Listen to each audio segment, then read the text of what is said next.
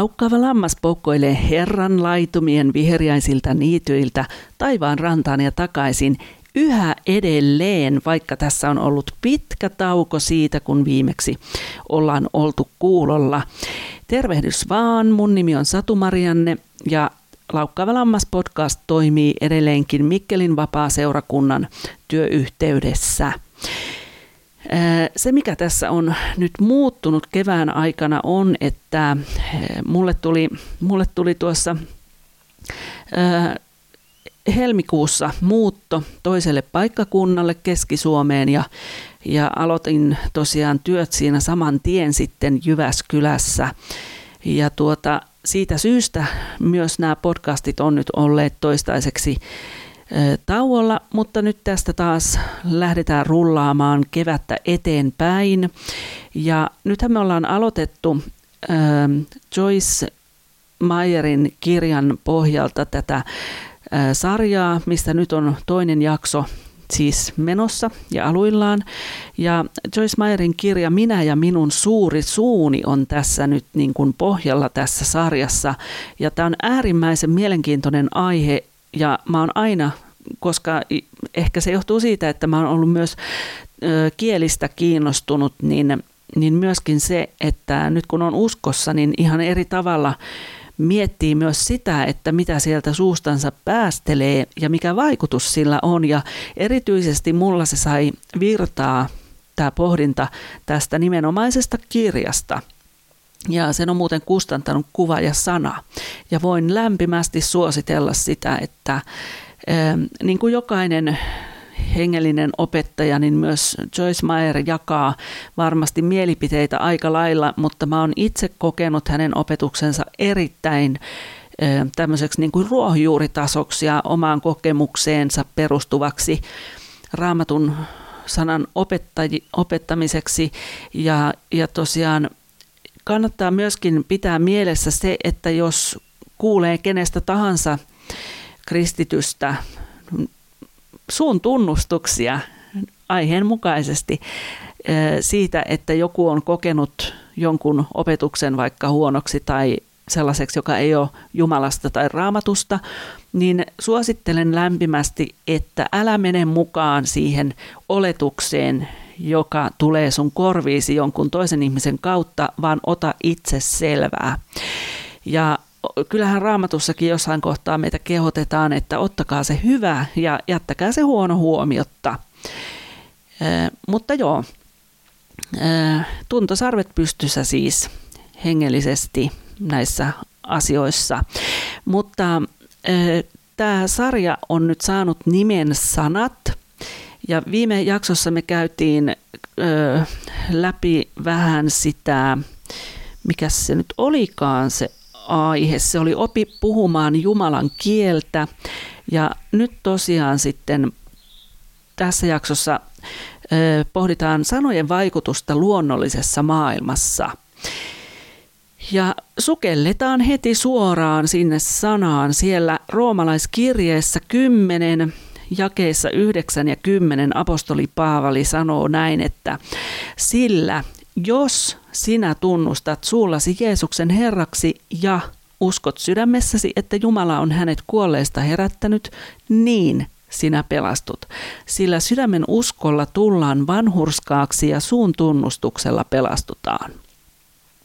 Eli viime jaksossa oli puhetta jo siitä, että kuinka tärkeitä nuo pienen pienet sanat, mutta jos ja niin, tämän kaltaiset sanat siellä raamatun tekstissä on ja miten helposti ne lipsahtaa ohi huomion. Mutta tässä on oikein malli esimerkki siitä, että, että kuinka raamattu asettaa tiettyjä lainalaisuuksia ja, ja ehtoja sille, että käy sitten lopulta kuten käy. Eli tässäkin Paavali sanoo, että jos sä tunnustat suullasi, eli puheellasi, sanot ääneen, että Jeesus on sun Herra, ja jos sä uskot sisimmässäsi, eli sydämessäsi, että Jumala on herättänyt Jeesuksen kuolleista, niin sä pelastut. Ja minkä tähden, miksi nämä on sellaisia edellytyksiä, niin sydämen uskolla tullaan vanhurskaaksi, eli Jumalalle kelpaaviksi, ja suun tunnustus on se, joka tässä tekstissä sanotaan, että suun tunnustuksella pelastutaan.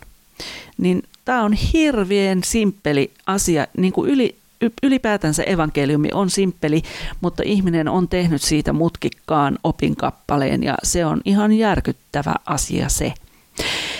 Ja suun tunnustus, niin sehän on ennen kaikkea ihmistä, ei Jumalaa varten, koska kyllä Jumala tietää jo, mitä meidän sydämessä on.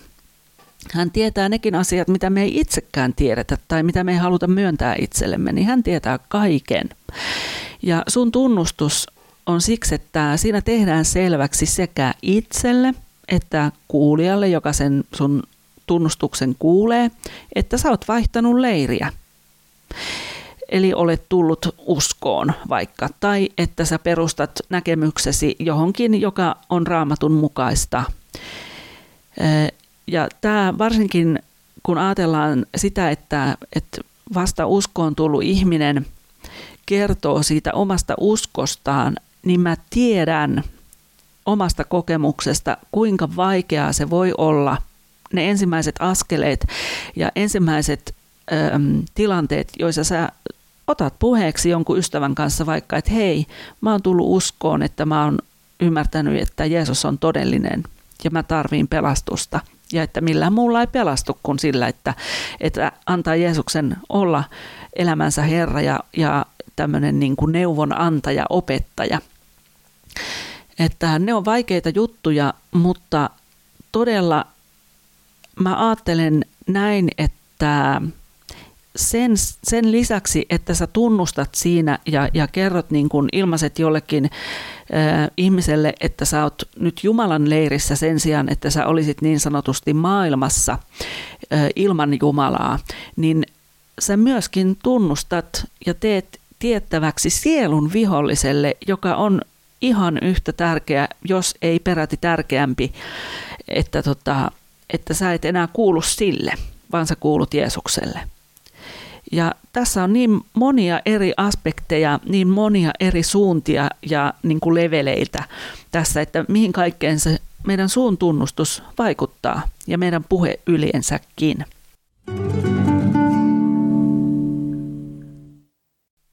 No entäpä sitten, kun ajatellaan tällaista asetelmaa, että Jumalan suunnitelma versus meidän valintamme. Mä uskon, että Jumala tietää ja tuntee meidät. Ja millä mä tämän uskon ja lausuntoni perustelen, niin mä perustelen sen raamatulla, jossa sanotaan psalmissa 139 jakeessa 13-16 näin, että sinä loit minut sisintäni myöten, sinä kudoit minut kokoon äitini kohdussa.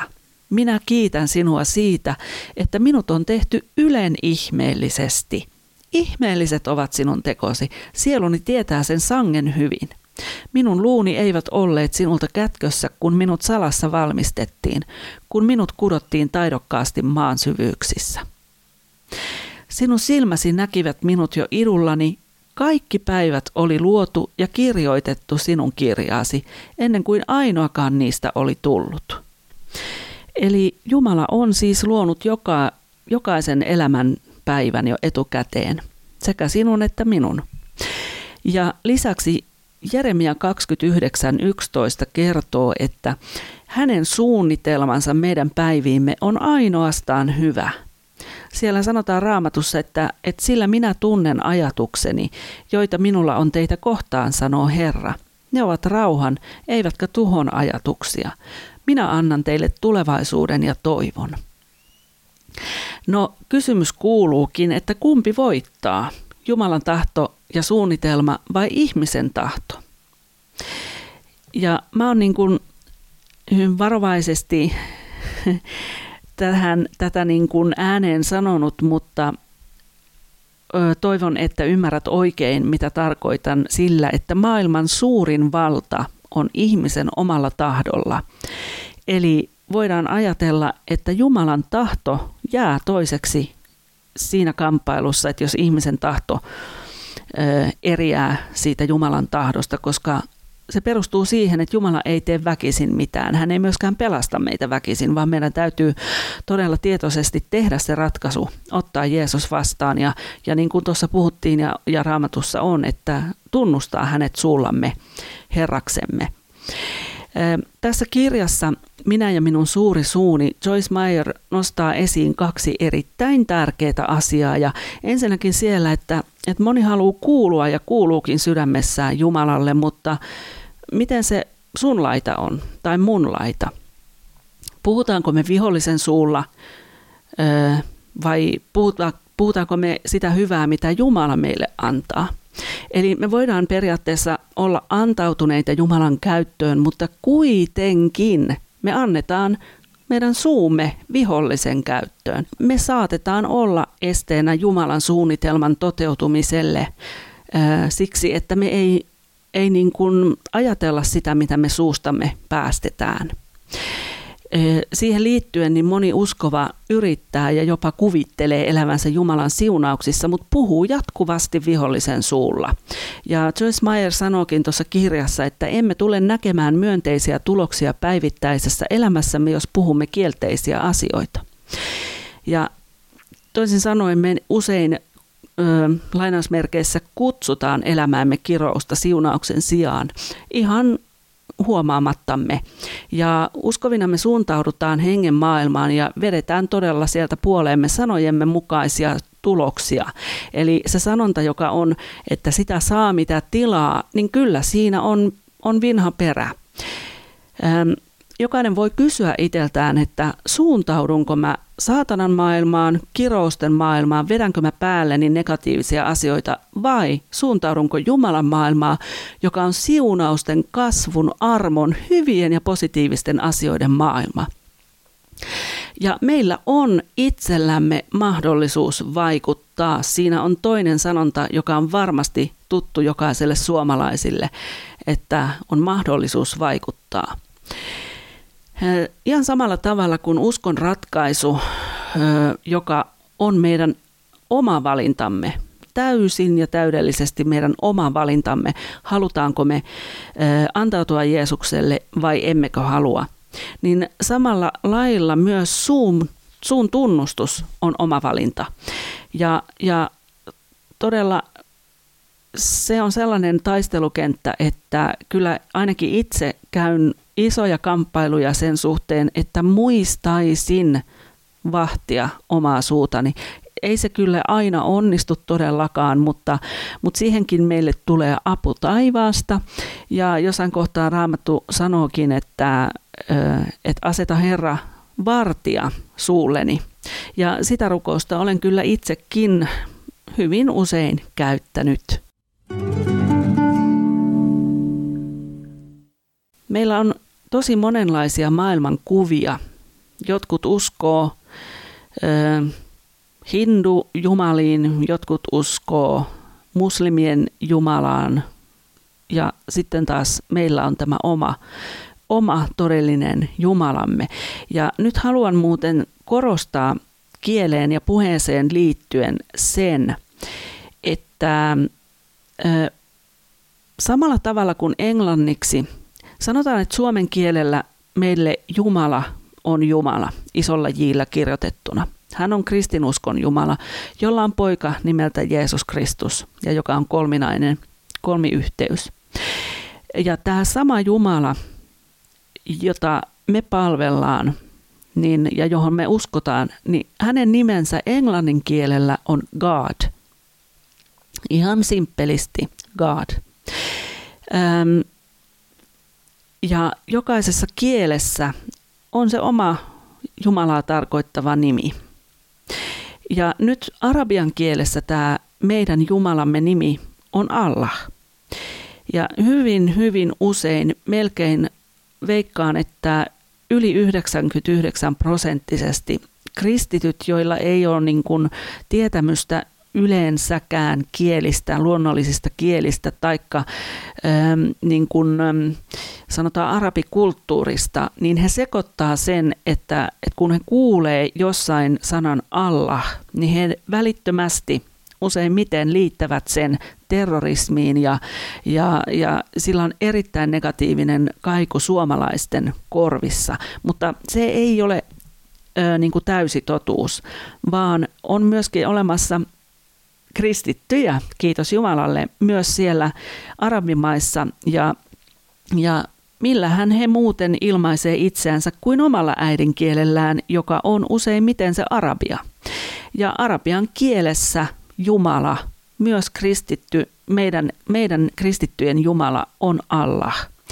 Ja olisin niin onnellinen, kun, kun edes joku nyt siellä, joka kuuntelee, niin muistaisi tämän asian, että, että välttämättä jos kuulet sanan Allah, niin se ei välttämättä tarkoita muslimien islamin Jumalaa, vaan riippuu siitä, kuka, kuka hänestä puhuu, että jos on kristitty ihminen, niin kyllähän tarkoittaa ihan sitä meidän ihanaa rakasta Isä Jumalaamme.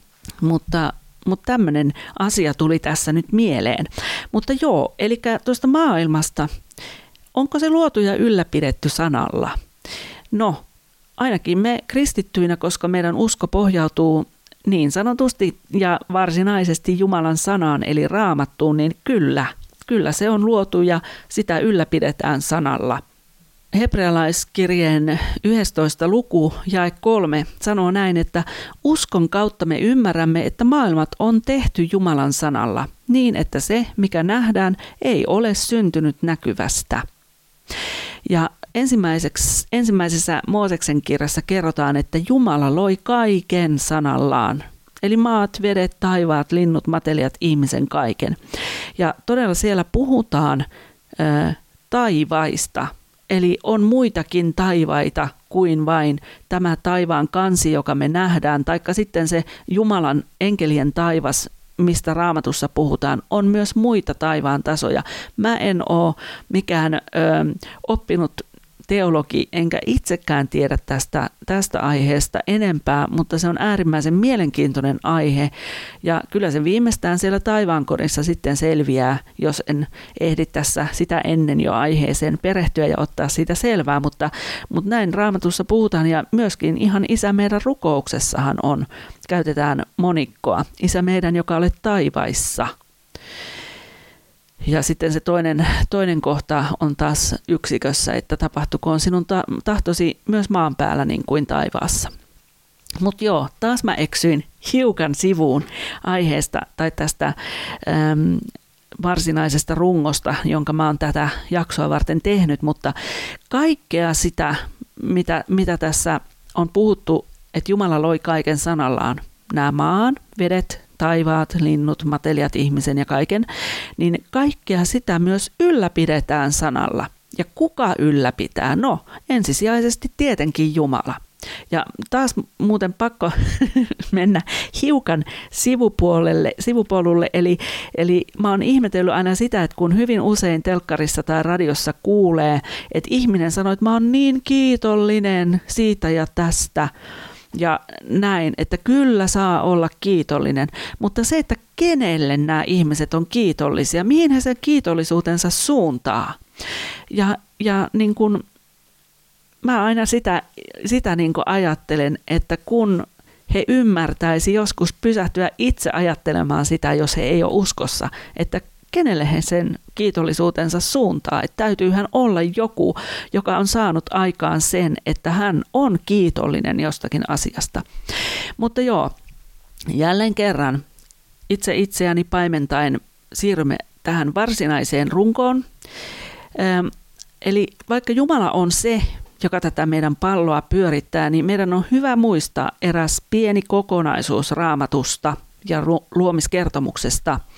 Siellä sanotaan, että tuolla Mooseksen, ensimmäisessä Mooseksen kirjassa ensimmäisestä luvusta, jakeet 26 ja 27, sanoo näin, että Jumala sanoi, tehkäämme ihminen kuvaksemme, kaltaiseksemme, ja hallitkoon hän meren kaloja, taivaan lintuja ja koko maata sekä kaikkia maan päällä liikkuvia isoja ja pieniä eläimiä – niin Jumala loi ihmisen omaksi kuvakseen, Jumalan kuvaksi hän loi hänet, mieheksi ja naiseksi hän loi heidät. Eli vaikka Jumala on se, jonka voimasta kaikki luotu syntyy, niin meidän täytyy kuitenkin uskovina muistaa se, että meidät on luotu Jumalan kuviksi. Ja tähän viittaa muuten myös seuraava Joyce Meyerin kirjassa oleva kappale, jonka otsikkona on Tee sitä, mitä Jumala tekee. Mutta ennen kuin mennään siihen, niin mä haluan laittaa yhden ihanan biisin, joka on René Gonzalesin Kumplira, josta siellä sanotaan esimerkiksi näin, että jokainen silmä näkee ja jokainen kieli tunnustaa, että Jeesus on Herra. Ja vuoret vapisevat ja hän, joka tuleva on, tulee, lupauksensa täyttyy. Eli, eli tässä puhutaan siitä hetkestä, kun se raamatun profetia täyttyy, että Jeesus tulee uudestaan ja me näemme hänen tulevan konkreettisesti taivaasta. Ja silloin jokainen kieli tunnustaa, huolimatta siitä, mikä ismi vallitsee sun elämässä. Ootko sä, ootko sä ateisti tai ootko sä joku, mitä liekkään niitä on olemassa, mutta, tota, mutta, mutta jokainen silmä näkee ja jokainen kieli tulee tunnustamaan, että Jeesus on Herra. Ehm, mutta René González ja Cumplirá.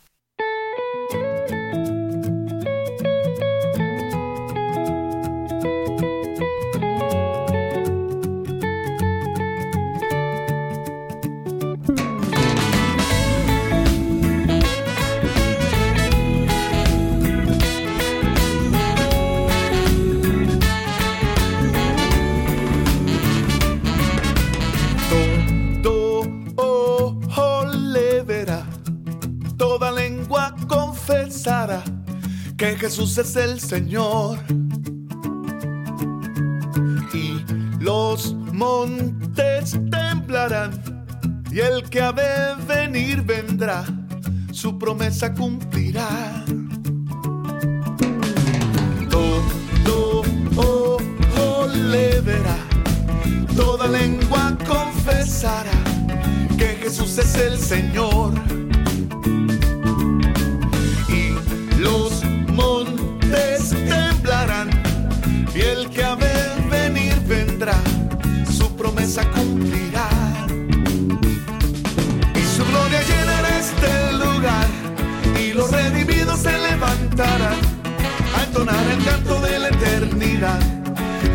sentado todos cantarán y su gloria llenará este lugar y los redimidos se levantarán a entonar el canto de la eternidad. Al que está sentado todos cantarán.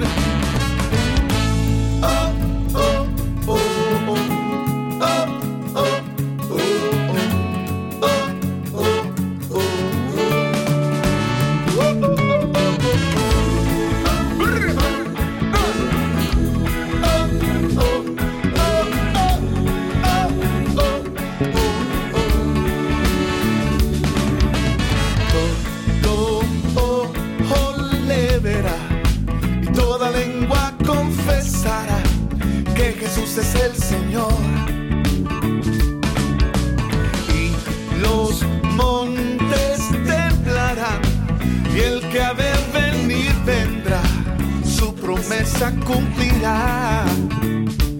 Y su gloria llenará este lugar, y los redimidos se levantarán a entonar el canto de la eternidad.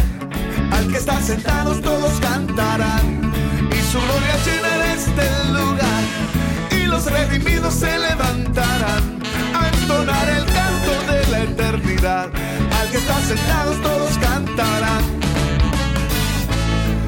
Al Cordero que venció, al Eterno, a mi Rey, al que ha sido y siempre será. Al que me ciñe de poder, al que tiene autoridad que su promesa cumplirá.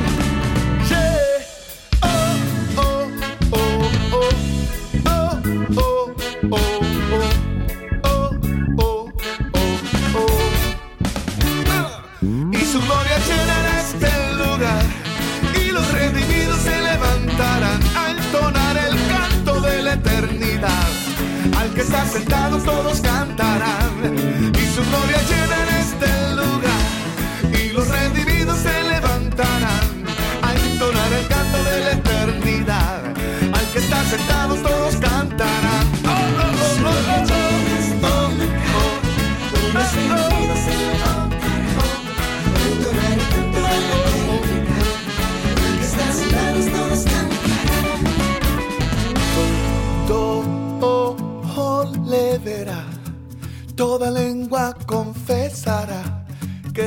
es el Señor.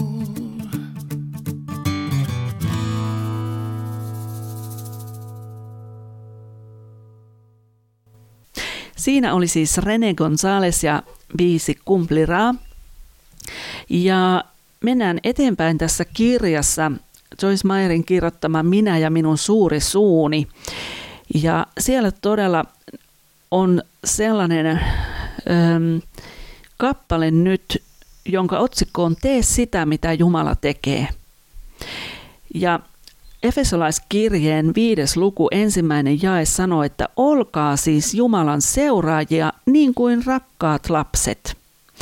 Eli mitä se tarkoittaa palasteltuna? Olkaa siis Jumalan seuraajia, eli matkikaa häntä ja seuratkaa hänen esimerkkiään niin kuin rakkaat lapset, jotka matkivat isäänsä. Toisin sanoen Jumala käytti sanaa konkreettisesti tuomaan olemaan asioita, jotka ei vielä olleet. Samalla tavalla meidänkin tulee tehdä. Raamattu on liian paljon jäänyt vaan kirjaksi, sellaiseksi kuolleeksi kirjaimeksi, jota me luetaan kuin jotain romaania tai, tai aikakauslehteä. Mutta meidän täytyy ottaa konkreettisesti käyttöön raamatun opetukset ja Jumalan lupaukset. Se ei tarkoita sitä, että kaikki automaattisesti tapahtuu, kun me vaan halutaan ja sanotaan, että niin täytyy tapahtua. Ei todellakaan. Kyllä tässäkin on semmoinen jumalallinen tasapaino. Ei niin, että me ikään kuin tilataan mäkkäristä annoksia, mutta me voidaan sanoillamme puheillamme kutsua olemattomia niin kuin ne olisivat. Ja kun me eletään siitä ymmärryksestä käsin, että koko meidän tulevaisuus, meidän terveys, talous, ihmissuhteet, elämä, kaikki on Jumalan käsissä, niin me voidaan todella konkreettisesti rukouksissamme yhtä hyvin kuin puheissa, niin uskoa lujasti siihen, mitä toivotaan ja ojentautua todella sitä kohti, mikä ei vielä näy. Ja koska siis kaikessa on kuitenkin lopulta kyse vain ja ainoastaan Jumalasta eikä meidän inhimillisestä mieliteosta tai halusta. Ja Jumala on se, joka saa asiat aikaan, mutta me voidaan julistaa niitä asioita tuleviksi. Sitten toinen väliotsikko voisi olla, jos, jos sanotaan, että tee sitä, mitä Jumala tekee, niin voitaisiin vielä lisätä, että tee se viisaasti. Siellä on ensimmäinen korintolaiskirje, luku 9, jakeet 19-22, jotka sanoo näin, ja mä luen nyt ö, englanninkielisen Amplified raamatun käännöksen pohjalta hiukan niin kuin vielä ö, selventäen tätä raamatun tekstiä. Eli jos sulla on oma raamattu ja ihmettelet, että eihän siellä noita sanoja lue juurikaan, niin tässä on se syy. Mutta siis ensimmäinen korintolaiskirje 9, jakeet 19-22 sanoo, että vaikka olen riippumaton kaikista, olen tehnyt itseni kaikkien palvelijaksi, voittaakseni mahdollisimman monia Kristukselle. Juutalaisille olen ollut kuin juutalainen voittaakseni juutalaisia. Lainalaisille olen ollut ikään kuin lainalainen voittaakseni lainalaisia, vaikka itse en olekaan lainalainen. Ilman lakia, eli lain ulkopuolella oleville olen ollut kuin olisin ilman lakia voittaakseni ilman lakia olevia, vaikka en olekaan ilman Jumalan lakia, vaan olen Kristuksen laissa. Heikoille, eli heille, joilta puuttuu arvostelukyky, olen ollut heikko voittaakseni heikkoja. Kaikille, lyhyesti sanottuna, olen ollut kaikkea pelastaakseni edes muutamia, eli voittamalla heidät Jeesuksen Kristuksen uskoon. Eli Paavali siis kohtasi ihmiset heidän omassa ympäristössään ja oli heidän kaltaisensa, esimerkiksi tämmöiset kulttuurilliset asiat huomioiden. Se tarkoittaa siis sitä tarkoittaa se, että, että me tehdään viisaasti. sen, mitä Jumalakin tekee. Esimerkkinä tästä, niin ajatellaan, että sä oot kovassa flunssassa ja uskosta osaton ihminen toivottaa sulle pikaista paranemista. Eli semmoinen ihminen, joka ei ole, ei ole vielä elävässä uskossa. Niin vastaatko sä, että voi, tämä on vain hetken kestävä kevyt ahdistus, kuten koko elämäni, ja lopulta Jeesus Kristus on se, joka viimeisenä seisoo multieni päällä. Vai olisiko viisaampi vastata, että voi kiitos, uskon, että kyllä tämä tästä kunhan maltan lepäillä. No, Siis uskovinahan me tiedetään ilman muuta, että tämä elämä, kuten Raamattu sanoo, on vain hetken kestävä kevyt ahdistus. Ja lopulta Jeesus Kristus on se, joka viimeisenä seisoo meidän multiemme päällä. Kiitos Herralle.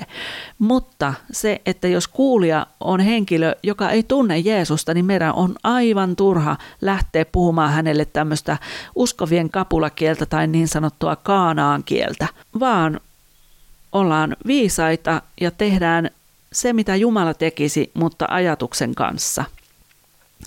Eli, eli kohdataan niitä ihmisiä, jotka ei vielä ole uskossa, niin sillä tasolla, jonka he ymmärtää ja jonka he hyväksyy. Koska sillä tavalla päästään hengellisissä asioissa monta kertaa eteenpäin, mutta meidän siis täytyy käyttää sitä maalaisjärkeä, sitä varten se on meille annettu, että me sitä käytetään. Ja viisautta on myös se, että meidän ei tarvitse kieltää sitä, missä me ollaan jossakin elämänvaiheessa oltu, vaan totuuden pohjalta opitaan ajattelemaan ja puhumaan myönteiseen sävyyn niistä meidän elämän tilanteista. No kuule, mä luen sulle vielä tässä pätkän suoraan täältä Joyce Meyerin kirjasta Minä ja minun suuri suuni. Ja sieltä mennäänpä sivulle 25. Öm, täällä hän sanoo, tai voisin oikeastaan ottaa hiukan pitemmän kuin mitä ensin ajattelin. Eli Jumalan jäljittelijöinä meidän täytyy tehdä sitä, mitä hänkin tekee. Kutsuu olemattomat ikään kuin ne olisivat – siitä huolimatta, että voimme tehdä tämän, emme saa loukata niitä ihmisiä, jotka eivät sitä ymmärrä. Voimme niin sanotusti ilmoittaa säädöksen omissa oloissamme ja sitten kun joku kysyy meiltä jotakin, kykenemme aivan varmasti olemaan myönteisiä jättämättä toisia sellaisen ajatuksen valtaan, että kristityt ovat joitakin muukalaisia ulkoavaruudesta ja että kaikki mihin he uskovat on jotenkin outoa. Ei-hengellisiä ihmisiä täytyy opettaa ja samoin meitä. Apostoli Paavali ymmärsi tämän tosiasian. Juuri tätä hän tarkoitti kirjoittaessaan Korinton seurakunnalle, mutta luonnollinen ihminen ei ota vastaan sitä, mikä Jumalan hengen on, sillä se on hänelle hullutus, eikä hän voi sitä ymmärtää, koska se on tutkisteltava hengellisesti.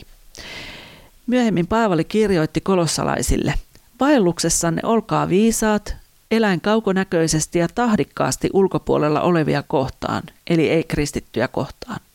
Olkoon puheenne aina suloista, eli miellyttävää ja viisasta, suolalla, höystettyä, eli että löytäisitte aina oikeat sanat, ja tietäkää, kuinka teidän tulee itse kullekin vastata – Toisin sanoen Paavali toteaa oman aikansa uskoville ja myös meille, että pitäkää varanne, kuinka puhutte niille, jotka eivät ole hengellisesti teidän tasollanne. Olkaa viisaita ja käyttäkää maalaisjärkeä, antakaa pyhän hengen johtaa itseänne. Ja kaikessa meidän elämässähän tulisi olla kyse siitä, että pyhä henki saa meitä johtaa. En nyt välttämättä tarkoita, että tarvitsee kysyä makkarapaketin valinnasta, K-kaupassa tai jostain muusta sellaisesta, että se me osataan ehkä sillä maalaisjärjelläkin tehdä se valinta, mutta yleensäkin tällainen, että meillä olisi se yleinen tämmöinen elämän asenne, että me kuljetaan isän johdatuksessa, pyhän hengen johdatuksessa.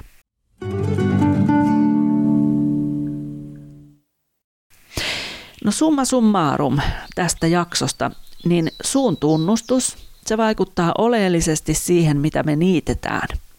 Ja Jumalan suunnitelma versus oma valinta, kumpi pääsee toteutumaan, onko mä itse esteenä Jumalan suunnitelman toteutumiselle sillä tavalla, että mä käytän niin kuin, puheen lahjojani suuntaamalla ne väärin asioihin tai tai lähestymällä asioita negatiivisesta kulmasta käsin, kun sen sijaan tulisi lähestyä positiivisesta kulmasta käsin ja myöskin lausua niitä asioita julki. Maailma on luotu ja sitä ylläpidetään sanalla. No kuka ylläpitää? No Jumala tietenkin. Ja kun Jumala on tehnyt kaiken sanallansa, se tarkoittaa ihan konkreettisesti, että hän on lähettänyt sanansa, hän on lausunut sanansa ja luonut maailmat ja luonut kaiken, mitä niissä on ja ylläpitää tätä kaikkea sanallaan, niin meitähän kehotetaan olemaan niin kuin, ää, tai meitä kehotetaan tekemään sitä, mitä Jumala tekee ja tekemään sitä, mitä Jumala, mihin hän on meitä varustanut. Mutta meidän tulee tehdä se viisaasti, eli ajatella myöskin sitä, mitä me suustamme päästetään. Tämä jakso on oikeastaan tässä ja seuraavassa jaksossa mennään vähän tarkemmin vielä siihen, että mitä tarkoittaa se sanonta, että kutsua olemattomia niin kuin ne olisivat. Ja nyt todennäköisesti ainakin yritän ja pyrin siihen, että saataisiin tässä kevään aikana vähän tiuhempaan tahtiin näitä tähän, tähän sarjaan liittyviä jaksoja eetteriin, mutta koska olen tosiaan nyt päivätöissä, niin, niin, niin täytyy vähän katsoa sillä, sillä silmällä, että kuinka, kuinka ehdin pitää aikatauluista kiinni, koska nämä podcastithan ilmestyvät aivan täysin omalla ajallani, eli, eli tota, siitä syystä ei ole nyt sitten ihan niin sanottu, että se on aina se keskiviikko, jolloin uusi jakso on ilmestynyt. Mutta joka tapauksessa edelleenkin otan ilolla vastaan palautetta ja, ja ideoita ja myöskin ehkä sitten sen suhteen, että kun tämä sarja saadaan maaliin sinne finaaliin, niin siinä vaiheessa loppuu sitten Mikkelin vapaaseurakunnan yhteydessä tehtävä Laukkaava lammas podcast todennäköisimmin, koska olen sitten vaihtanut täällä Keski-Suomessa toiseen seurakuntaan, mutta, mutta, mutta siihenkin liittyen tietenkin, niin otan vastaan toiveita, ideoita, mitä haluaisit ehkäpä jatkossa kuulla. Mutta seuraavan kertaan asti siunausta juuri sinulle. thank you